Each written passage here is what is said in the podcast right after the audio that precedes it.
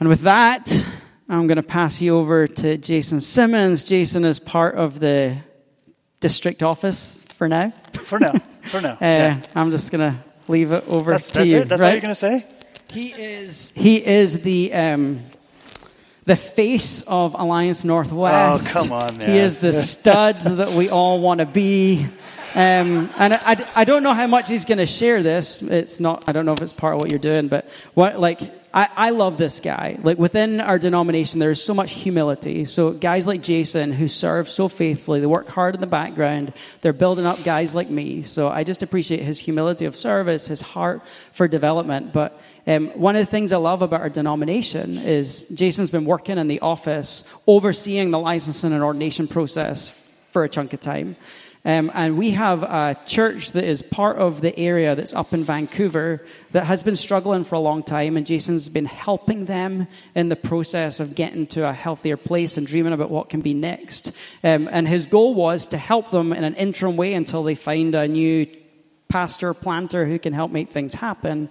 But in the process of seeking God and loving the people of that community, he hit a point where he said, I think it's me. And so Jason is leaving the comfort of the district office to go do what is really hard uh, up in Vancouver. And so this is the kind of guy he is, and this is why we love to follow and minister alongside you. So, love you, dude. Oh, man. Wow. wow. When I asked if what you were, is that all you were going to say? I thought you were going to say something about why I was here today. I figured you were going to say that. Oh, I'll say that. Okay, I'll say, yeah. Well, uh, I'm here today because I am with the Alliance Northwest, and today we're celebrating your pastor's ordination.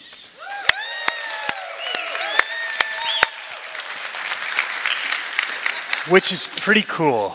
Um, pretty cool. I, I, it's been, I think I was here, I can't actually remember the last time I was here. It was, it's been in the last year. I don't know that I've ever been here on a Sunday when you've been here, because typically when I'm here, it's because you're gone. Um, but it's good to be here with you, Scotty, and Monica, if you're in the room. I don't see you, but you're here somewhere probably. There she is. Hey, Monica in the back. Uh, so good to be here, though, with y'all. Um, yeah, last time I was here, you had a different name. Yeah. and I had a different face. I, I, didn't have a mustache. So you've got a new name, I've got a new mustache. Um, but it's so good to be back with you. I want to tell you a little bit about what ordination is, just so that you know what we've put Scotty through. Um, so, for the past few years, Scotty's been working and growing through a process to become ordained with the Alliance, with the Christian and Missionary Alliance. He's read multiple books, he's written six doctrinal statements. He's taken time to learn about the Alliance family, what we're all about, our mission, our vision, our distinctives. he's passed a rigorous theological interview, and then as if that wasn't enough, he and Monica went through an assessment together as a couple. It was a deep dive into their life together as a, as a married couple, as a family, a little bit into Scott's ministry style and his leadership um, and his walk with the Lord. And in accomplishing these things, Scotty has met all the requirements for ordination with the Alliance. And I think it would be really tempting to sort of look at that and say, well, we can check that box off and, and move on. Ordination is in the rearview mirror. But actually, I like to think of ordination more as a milestone. It's more like a, a point in a leader's journey with the Alliance where they, they, can, they can see they've made some progress, they've grown. God's call in their life has been affirmed. But then as you continue to move forward, it's something you can look back on because there's times in ministry when you're going to look back and you're going to think, I don't think I'm supposed to be doing this. I think I'm supposed to be doing something else. And you can look back and you can go, oh, yeah. Oh, yeah.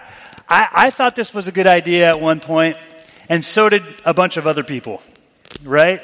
So did the leaders in the alliance. So did my family. So did my church.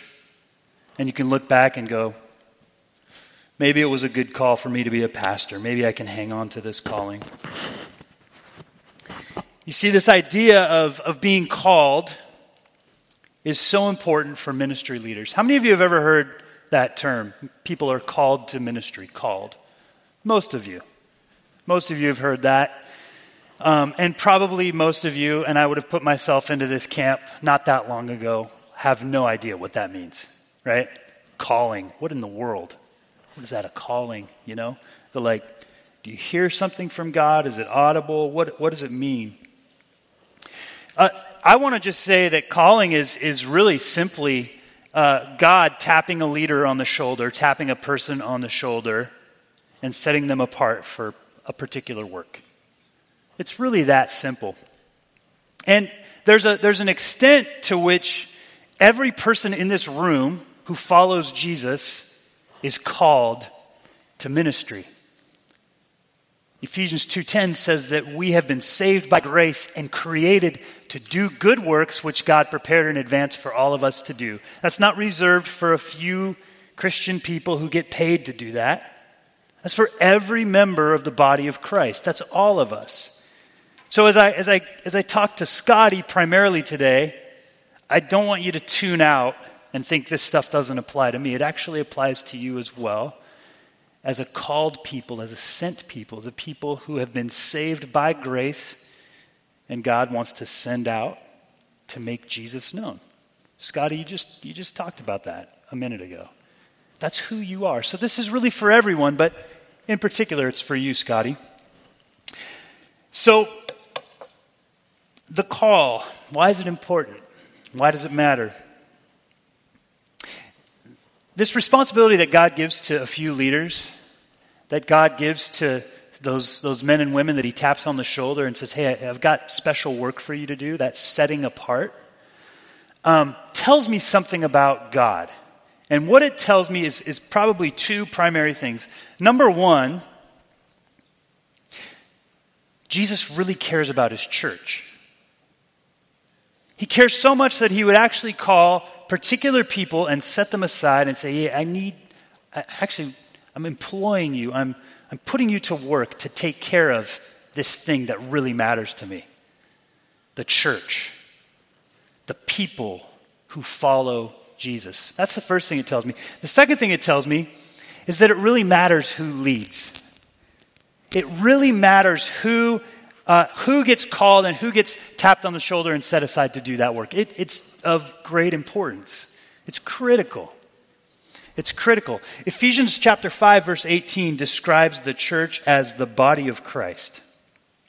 Or I'm sorry, as the bride of Christ. The bride of Christ. Have you have you thought about that before? Just the implication of that? Like the church is Jesus' wife. What's more precious to a, a groom than his bride? Nothing. Pastoring is not just another job. It's not just another like list on the career fair your senior year in high school. It's special work. God is setting apart certain people to cherish and equip and serve and, and, and pour his or her life into the bride, his precious wife. That's, that's how much it matters who does this work. And, and Scott, this is the work you're called to. You, uh, you bring some unique experiences, you bring some unique gifts. And I've gotten a chance to see some of that and become a not not just a the denominational guy, but a friend. Um, and I've grown to really appreciate some of those gifts I've seen in you. You're a prayer warrior. Everybody in the church is like, "Yep, he's a prayer warrior." You're a cancer survivor. You lead with an incredible blend, probably maybe a more unique blend of, of patience and um, savvy and strategy. You bring those two things together um, beautifully. And you have a really cool accent, which, which never hurts. You work hard on it. Yeah, you, you practiced well. Now, there's, there's a lot of ways to do this work. There's a lot of ways to be a pastor, and there's a lot of examples to show us how to live out this call. But I'd like to look at one specific example this morning. It's the example of the Apostle Paul in Acts chapter 20.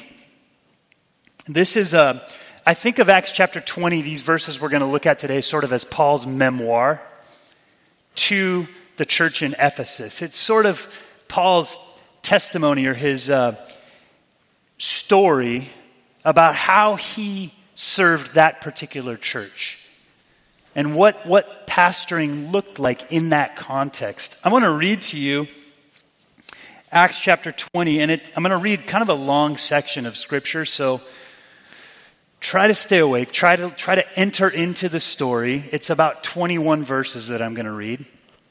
And, um, and this, is, this is Paul's memoir. This is his testimony to the Ephesian elders about how he lived when he was working with them, about how he pastored, how he did this job. And what I want to do with that, really, Scotty, is to give you five words, five charges from that text uh, that I believe are an example for you to follow, for all of us to follow in living out our call.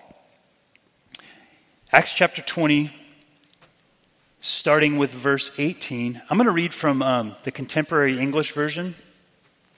So if it's helpful, just, just listen. You're welcome to try to read along as well, but uh, I really appreciated this translation. So in verse 18, it says, When they got there, and this is the Ephesian elders he had, he had called, Paul had said, Hey, I want to I want to meet with you guys. He was on his way to Jerusalem. Can we meet and, and reconnect?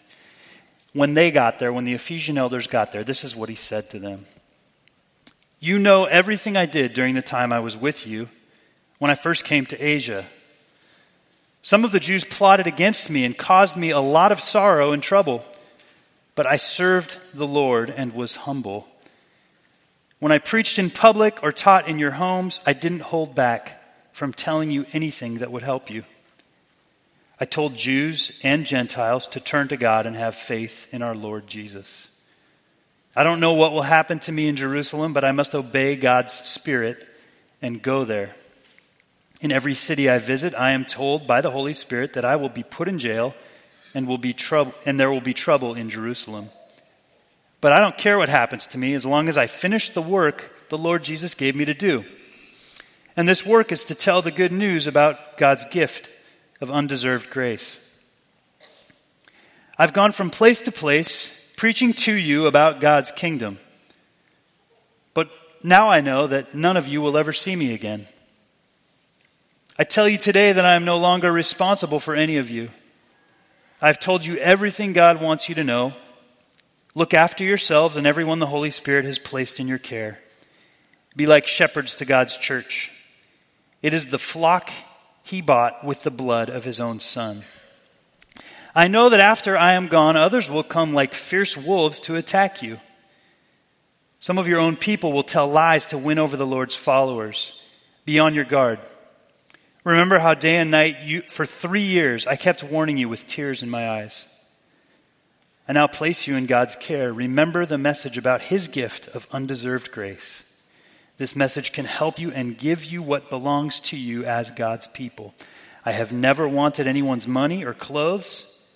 You know how I have worked with my own hands to make a living for myself and my friends. By everything I did, I showed how you should, how you should work to help everyone who is weak. Remember that our Lord Jesus said, More blessings come from giving than from receiving. After Paul had finished speaking, he knelt down with them and prayed. Everyone cried and hugged and kissed him. They were especially sad because Paul had told them, You will never see me again. This is the word of the Lord. So, Scotty, I want to charge you with five words from that, from that story. Um, five words that I think uh, uh, kind of carry the essence of, of Paul's memoir to the Ephesian elders. So the first word is, is this the first charge is be human. Be human. Paul says in verse 18 and 20, he says, You know everything I did during the time I was with you, when I preached in public or taught in your homes. Paul wasn't just a celebrity pastor or an influencer. When I read the New Testament, I think, man, you know, we're kind of living in this era of celebrity pastors. They have, you know, you, you watch their videos on YouTube and you listen to them preach. Maybe you listen to them on your way to work in the car, and they're really eloquent communicators. Um, they look beautiful. They have beautiful wives. You know, they're they're these really like high achieving guys. They have a great Instagram, you know, following. Um, they wear really nice Nike tennis shoes when they preach. You, you know, it's, it's the era of the celebrity pastor. And, and when I read the New Testament and I read about Paul, I think, wow, here's a guy who could have been a celebrity pastor, but that's not how the Ephesian elders knew him. That's not how the church in Ephesus knew him. They didn't know him as a celebrity or an influencer, they knew him as a dude. They knew him as a real person. They saw him in their homes. They saw him cry. They saw him struggle. And what I want to say about that is that, is that Paul's authenticity legitimized his faith. The Ephesian elders knew him as a person and not just a personality. It's almost like Paul is saying here, he's saying, You know me, guys. You know who I am. You've watched the way I live. You, you, you see that I practice what I preach. Paul's friends saw his faithfulness, and I'm sure that they saw his flaws as well. And they loved him for it. I think that, um, that sometimes churches forget that pastors are ordinary human beings. We, we think of pastors sometimes as spiritual achievers. They, they don't get tired, they don't get upset, they never yell at their at their spouse. Their kids look just polished when they go to school in the morning. We think that they sin less than we do, and therefore they need less grace. And so, arise, I want to say to you remember that Scott is human, like you. Remember, he's a person. And Scott I want to encourage you not to hide your humanness. You're not a performer, you're a person made in the image of God. And you know this, but, but as church leaders, I think, I think we often feel like we've, we've always got to be on. We've always got to put our best foot forward. And in so doing, there's this temptation, and, and the temptation is, is really, and I, and I know a lot of pastors struggle with this, there's a temptation to not let anyone get too close and we have this twisted idea sometimes that if people get too close and see that we're actually a little bit messed up, that maybe that'll somehow ruin the work of the gospel, or that'll somehow ruin the ministry. And so, pastors are, or a lot of pastors, you know, they, they don't have good friends, and nobody sees their humanness and knows them. And, and I just want to say that's, that's a recipe for burnout. It's a recipe for failure. So, like the Apostle Paul, I just challenge you to risk vulnerability. Be willing to give people access to your life. Give people access to the real you that laughs and cries and sometimes sins and needs to take a break and feels emotion. Let people see that and let people see the real you who depends on Jesus. That's the kind of leader that a church can, can relate to. That's the kind of leader that a church can trust. Be human, number one. Number two, be a servant. Be a servant. Verses 19 and 20 say that Paul was, was humble and helpful. I love those words. He was humble and helpful. Uh, you get the sense when you read this story, when you, when you hear it read, it's like this guy would do anything for the church. This guy would, would do anything to serve the bride of Christ. Jesus himself said, Whoever wants to be great among you must be a servant. Whoever wants to be great among you must be a servant. Now, uh, that word great and that word servant, we again would think of great and servant. We'd probably put those in, in two different categories, but Jesus brings those two together greatness and servanthood.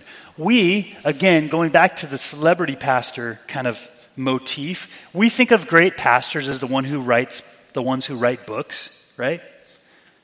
How many of you have read a book that a pastor has written? Just yeah. A lot of you. Those guys that write the books, those are the great ones. Those guys with the big churches, those are the great ones. Jesus says, now the great ones are the ones who serve.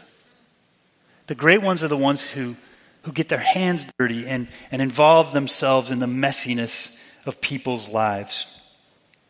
When Jesus uh, greets us in eternity, he's not going to say to you, Scotty, he's not going to say, Well done, good and faithful preacher. He's not going to say, Well done, good and faithful vision caster.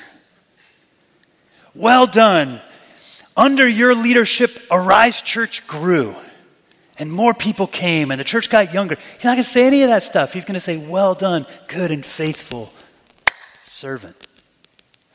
Well done, good and faithful servant. Those are the words we all should long to hear when we leave this life and enter the next one. Well done, good and faithful servant. That's what, that's what Jesus' measure of greatness is. I don't know if you've ever thought about this before, but Jesus didn't technically even write a book of the Bible. it was crazy, right? Like, we, we had these, he didn't even, I mean, technically, he didn't write a book of the Bible. He hung out with prostitutes. He washed people's feet. He showed up at weddings. I mean, this guy was, he was just he was just there. He was, he was a man of the people and he, and he served. He looked for opportunities and ultimately he, he paid the ultimate price and, and laid his life down. His, he died on a cross. Being fully God, he did not grasp for equality with God, but took on the character of a servant. I have been around a lot of pastors, and many pastors, I can just tell you, we feel the allure of being heroes. We feel the allure of, of being unique and, and, and doing work that people admire. There's a real draw for people in ministry. Being a hero feels pretty darn good. And many of us, we have felt at times in our ministry the, the pull of having followers on social media. We like it when people quote us. We feel like heroes when our churches grow. And, and what really needs to happen is we need our minds to be renewed on this. We need our minds to be changed and transformed because that's, that's really not the heart of Jesus. That's not the mind of Christ.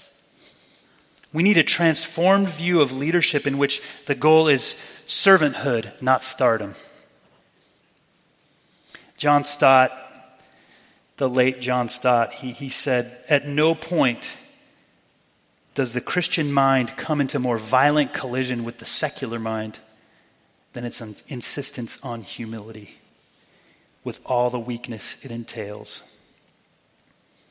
Christian leaders should be at the front of the line on this. We must be servant leaders because Jesus is a servant king. A pastor can be charismatic, intelligent, popular, gifted, all of those things that we would say are great, and there's absolutely nothing wrong with those things, but here's the catch a pastor doesn't need any of those things. What we need is the heart of a servant. What we need is to imitate Jesus, who modeled this so well for us to represent Him by getting our hands dirty and, and getting down on our knees with the poor and the sick and the hurting and serving people. Number three, be a witness. Be a witness. Paul is obsessed about telling the good news of Jesus Christ. It's a holy obsession for him. And uh, this, this, if you caught it in the story, it got him into a lot of trouble. Um, he did not live in a country that um, had lots of freedom to be able to like religiously believe and proclaim whatever you want to, to preach. He, he was living in a time where, um, where his people, the Jews, were, were marginalized, they were oppressed. And then within the Jewish religion, this new sect called Christianity was coming out where these people were following Jesus. And as he proclaimed Jesus, he was under, under intense persecution and suffering from them. He ended up in jail. And if you know anything about the life of Paul, he was persecuted and, and experienced all kinds of miserable things because he proclaimed Christ. And then he says, he says he's going to go to Jerusalem. And he knows that more hardship, more persecution is what's waiting for him when he gets there as he continues this ministry of proclaiming Christ. Isn't it fascinating that the Holy Spirit is actually the one who leads Paul into suffering? Isn't it fascinating that, that the Holy Spirit, whom Jesus called the Comforter, leads Paul to experience discomfort? Sometimes I think we get into our, our walk with Jesus and we find ourselves following the Spirit and we, we experience some kind of pushback or pain or hardship. Or we thought when we turned our life over to Jesus it would get better, but it actually gets worse. Like the Holy Spirit leads us to, to places of discomfort. And I think that He calls us as witnesses, and especially our, our leaders, to be out on the front edge of that, of that suffering. To not fear it, to not dread it, to not avoid it, and, and just keep a nice, happy, safe church, but actually to go out into a world where there's going to be hardship and pushback when we proclaim the gospel. Here's the thing when we suffer as witnesses, the discomfort we experience is overwhelmed by the presence of the Holy Spirit. The one who leads us to discomfort comforts us with his very presence. God is with those who suffer as his witnesses. That is what makes it bearable. That is what it makes it even, even joyful. The early church, when they suffered as witnesses for Jesus, they celebrated. They, they would go to jail and then they'd get out of jail and they'd come back and they'd hug and they'd high five and they're like, we went to jail because we we're serving Jesus and we're proclaiming the gospel. That's pretty cool. I wish I was more like that. But that's what the Holy Spirit does. He comforts us and He brings us that joy. The fruit of the Spirit is joy when we suffer alongside of Jesus as His witnesses. And what I want to say about all this is that the church in the West, and I think in the Pacific Northwest specifically, desperately needs leaders who are willing to suffer as witnesses. Sometimes I, I wonder when the church in the West is going to start losing some of the comfort that we've grown accustomed to. When's that going to happen? Will we who lead the church share the good news of God's love when doing so is, is risky? Will we do it when it has real, painful consequences? And by the power of the Holy Spirit, may it be so. And, and Scott, my prayer for you is that you'll lead the charge in that. That you'll lead the charge in that to be a witness. Fourth word, fourth charge from the story be a guardian. Be a guardian.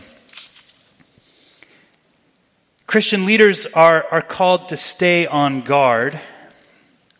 We're to keep watch over ourselves and we're to keep watch over the church. Uh, first, let's kind of break that down. Let's talk about first the, the guardian of yourself. What does it mean to be a guardian of yourself? In 1 Timothy chapter 4 verse 16, Paul tells Timothy, who's a young pastor, your life and your doctrine closely.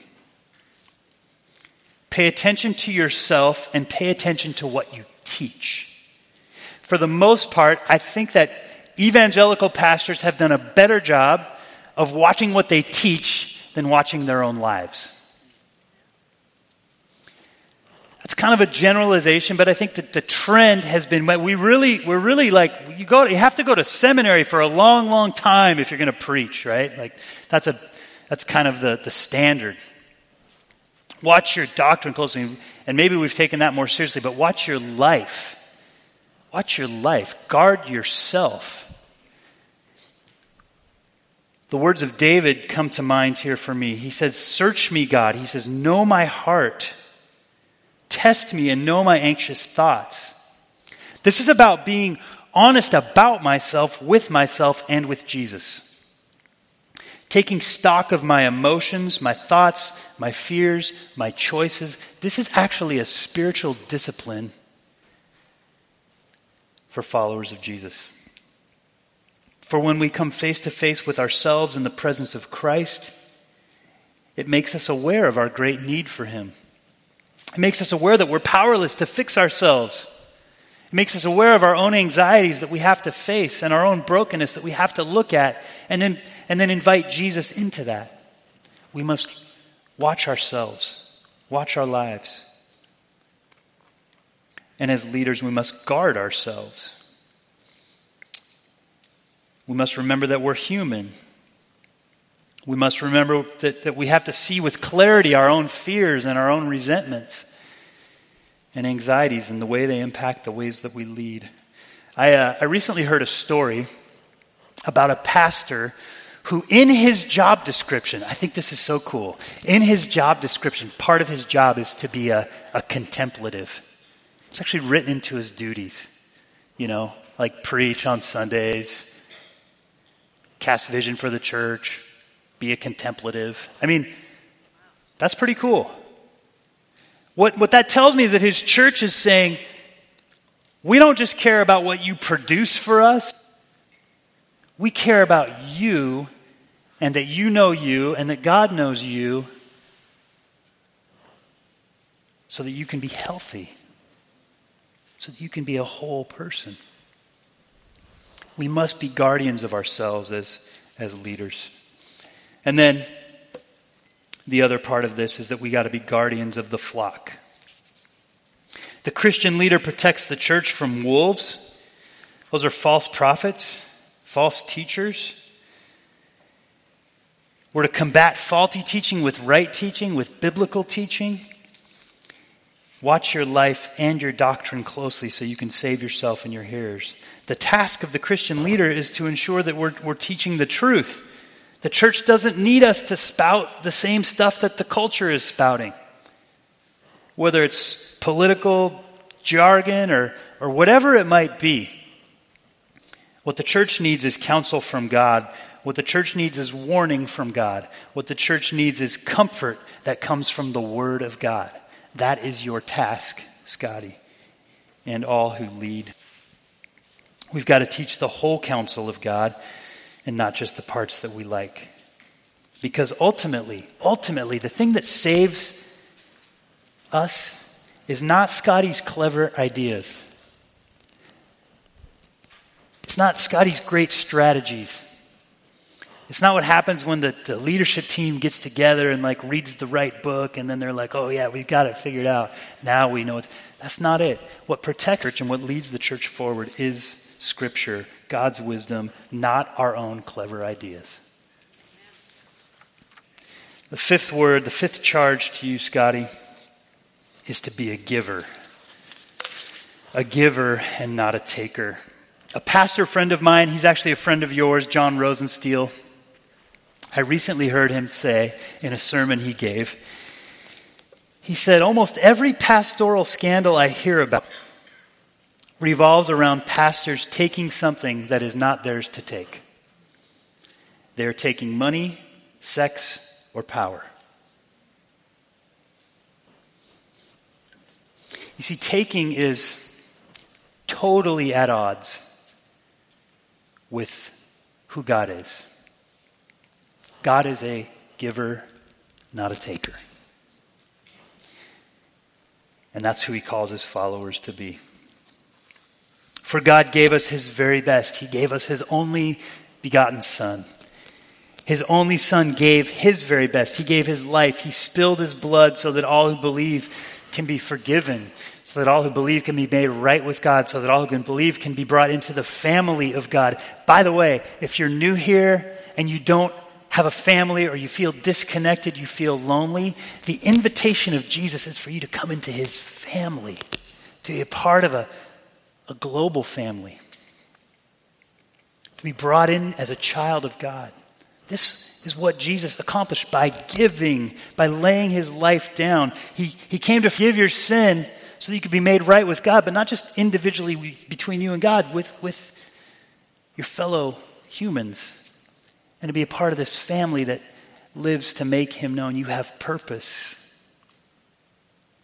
You have a reason to wake up in the morning. You've got a, a family to live on mission with, to live out the purposes of God for your life. Just felt led to say that because somebody in the room probably needs to hear that this morning. God is a giver. He gave his son, his son gave his life.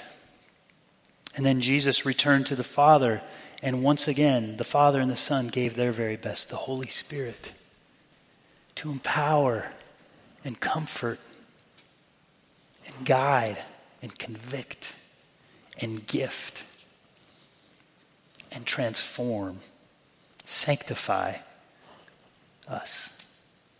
God is a giver. Giving shows what God is like.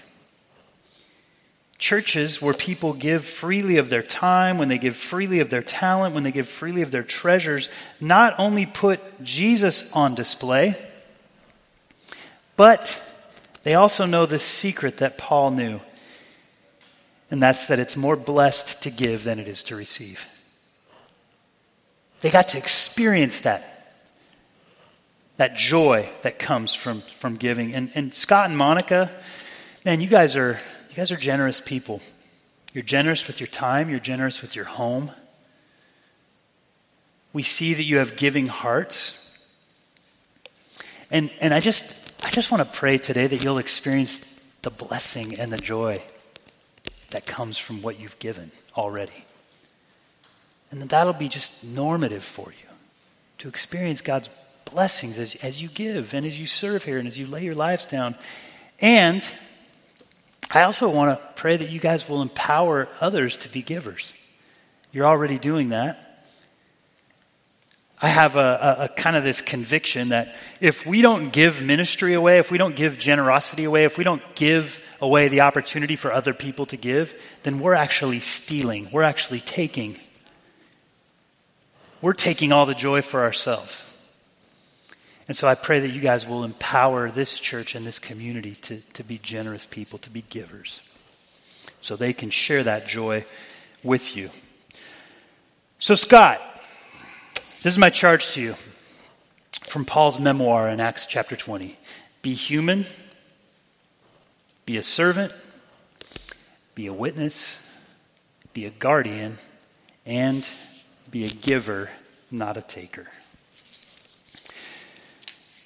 It, it goes without saying, everybody, I hope, I hope that this is obvious to everybody here, but it may not be, so I'll say it. These things flow from a life that is deeply connected to Jesus. These aren't things we do on our own strength. These aren't things you, you, you're supposed to just go out and muster up the energy to do. It flows from a life that's deeply connected to Jesus. He's the vine, we're the branches, and none of it will happen apart from Him. So as we celebrate together your call to serve Him, I, I, pray that you'll never forget that your first call is to Jesus. Your first call is to know Him and to draw all your life from Him. Amen? So, what I want to do now is, is uh, invite you up to the front. Monica, you're welcome to come up as well. It's up to you, your call. I'm going to read some ordination vows.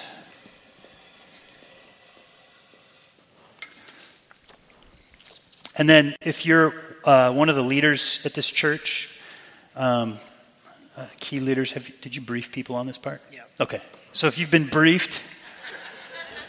So lead team, come up. There's, there's, we're doing things a little different. Today. Okay, yeah, yeah. Che, man, um, it's your church, man. Uh, Kathy, Carolyn, is Trudy here?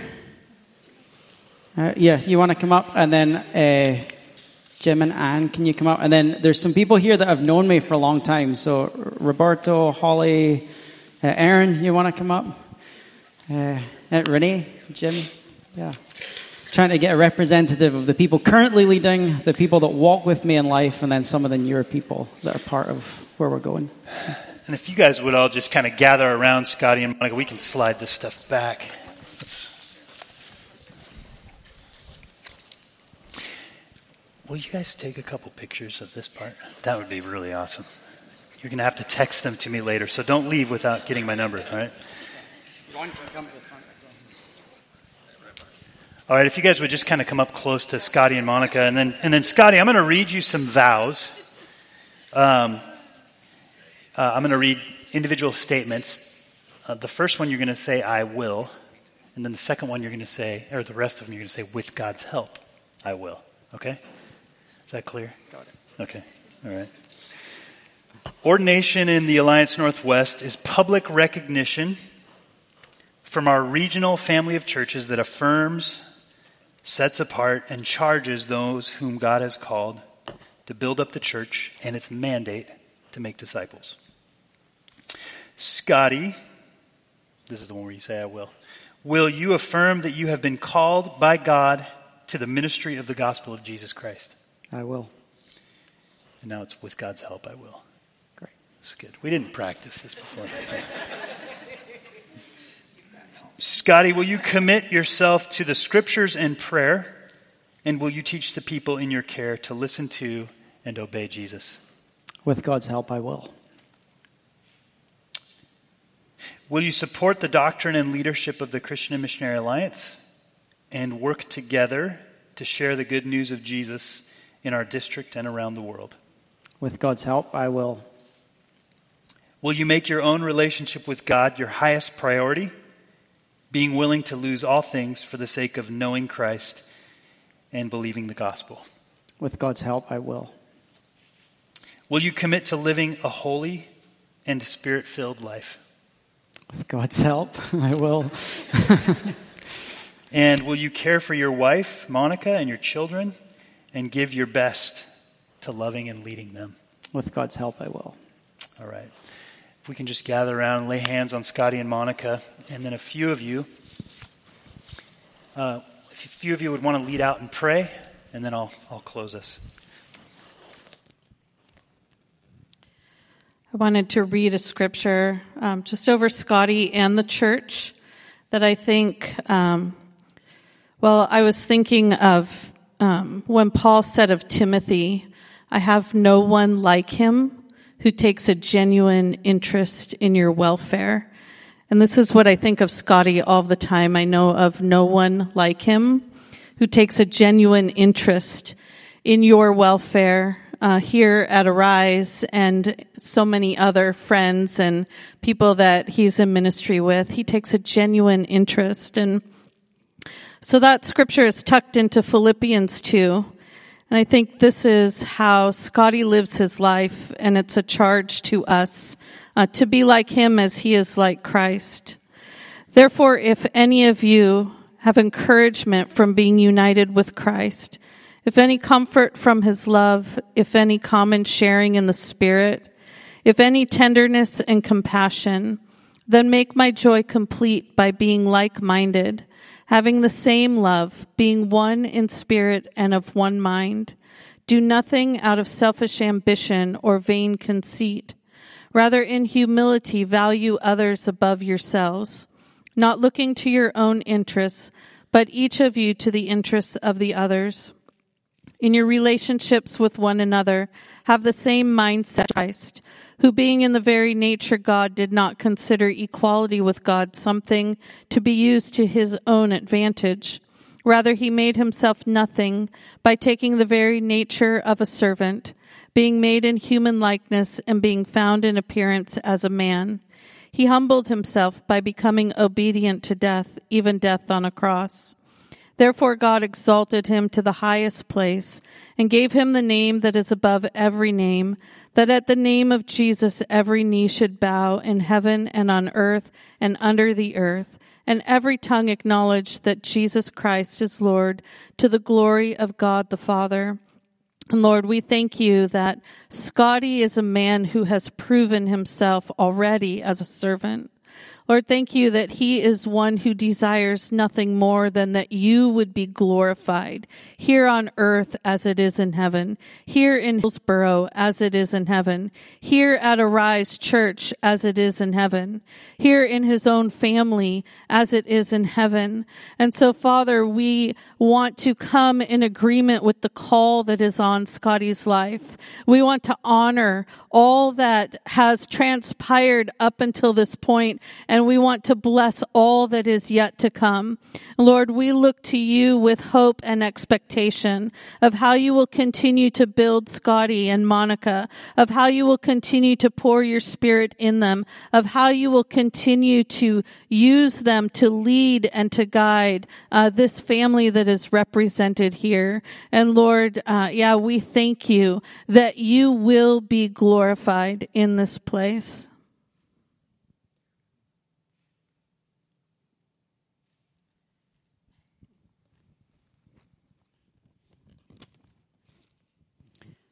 Father, we are so full of joy and gratefulness for allowing us as a congregation to be a part of affirming your call on Scotty.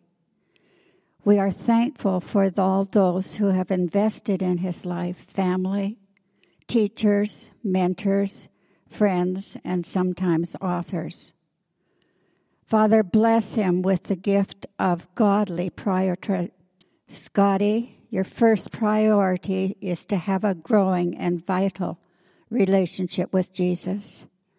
The second is your marriage and your family.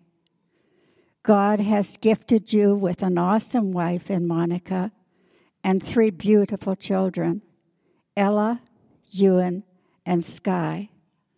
Apart from your relationship to Jesus, they need to know that they are more important than the ministry and that they are that you are a team and you are partners together for blessing. And out of this will flow blessing to those that you bring into their lives. Father, guard Scotty's heart and help him to prioritize personal time for silence and prayer, not as a duty, but as a time of refreshment and inspiration. Lord, bless him with the wis- spirit of wisdom and revelation, that he may know you better. And may his love abound more and more in the knowledge and depth of insight, so that he may be able to discern what is best. I ask also, Father, that you will bless him with the gift of open handedness Scotty, God has entrusted you with incredible gifts and talents. These are not to be grasped or used for personal glory, but they need to be laid at the foot of the cross daily so that the Lord Jesus Christ will be glorified through them. My prayer is that you hold these gifts and talents with open hands. And so, Scotty, and Monica. It is in the spirit of love that we bless you with the words of 1 Thessalonians 1 4. God not only loves you very much, but also has put his hand upon you for something special. Father, write this on their hearts, and may you be glorified in their lives. We ask these things in the name of Jesus our Lord and Savior and say, Hallelujah, Hallelujah.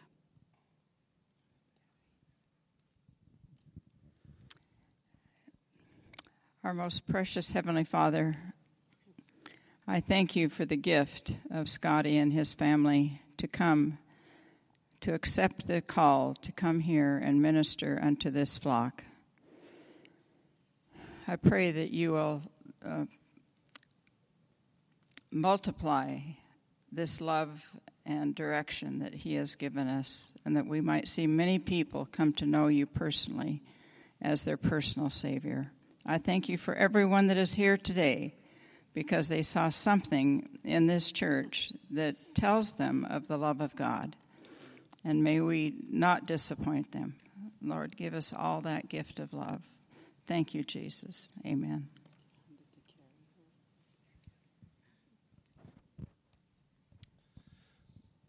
Our Heavenly Father, we thank you. We thank you for your word, for your salvation, for your victory. And Lord, we thank you for Jason's charge towards Pastor Scott, that uh, that charge is also for all of us to be servants, to be guardians, to be humble. Lord, we pray that you help us to guard Scott, help us to uh, encourage him, to uh, show him love, to help him to fulfill the ministry you give him. We thank you for what they mean to us, for Scott and Monica and the kids. We thank you, Lord, for their love, for their work. And Lord, we know at times uh, things are going to be a challenge. But we think about it and we pray that you be still and know that He is God. Lord, we love you and we thank you for Pastor Scott in your name.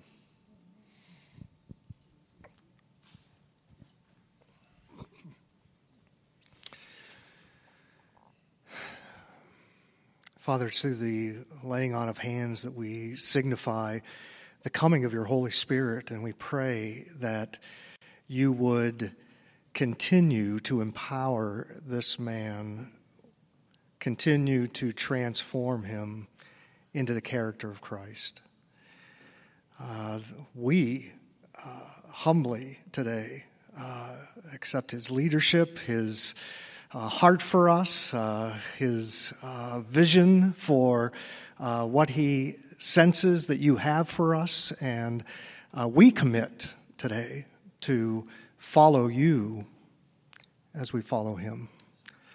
Uh, we pray your blessing over uh, him and his family today in Jesus' name. And God, I pray a protection over the Burns family.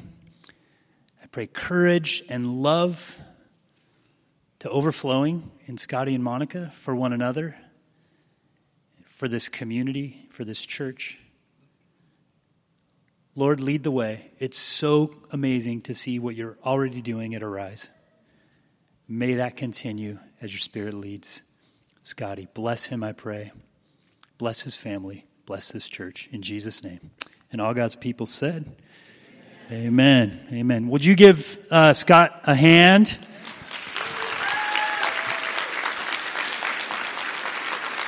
the official documents.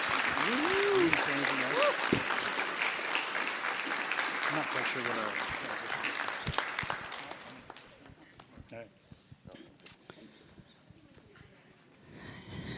Yeah. Um, in a sec, the band, you want to make your way up. Um, there's a couple of things uh, going through my mind coming into this. Like, we were strategic in who is up here, right? Like, this is uh, our church is moving from a, a place of brokenness to a place of health. And so we had on the stage people that have been here from, some of them from the beginning. Uh, people who uh, have walked with me really deeply for the last several years. We're one of those funny churches that straddle two worlds. So we've got the Christian and Missionary Alliance, and then we partner with 24 7 prayer and the work that we're doing. Um, so Renee representing that, and then people like Jim and Ann that are newer to the church and representing who we're com- becoming and where we're going. But I think the thing I've been thinking about and the lead in to today is um, these moments. Like I think this word gets used in the wrong context a lot, but these moments are prophetic, right? When what just happened in the laying on of hands, which is something you've seen us do multiple times as a church something changes in the spiritual arena. Like, this is not something I take lightly. Oh, you know, it's a stepping stone. They're going to pray for us today. Like, there is a new mantle that goes on my shoulders today, and there is a new empowerment that sits in our body as we walk forward together. So, yeah, this is not just a ceremony, but a prophetic alteration of the fabric of the universe. So, I just want to say thank you for trusting me um, I do things that are wacky and crazy and uncomfortable, and you do them. Uh, I make mistakes and you're gracious. I get ahead of myself and you offer forgiveness. I'm just so grateful for the space that you've given me to experiment, uh, for the way that you love Monica and the kids and have blessed them. So I just want to say thank you um, for being a part of this. So we're going to worship and then we'll uh, enjoy some food right after the service. So why don't you jump on your feet and let's praise God together.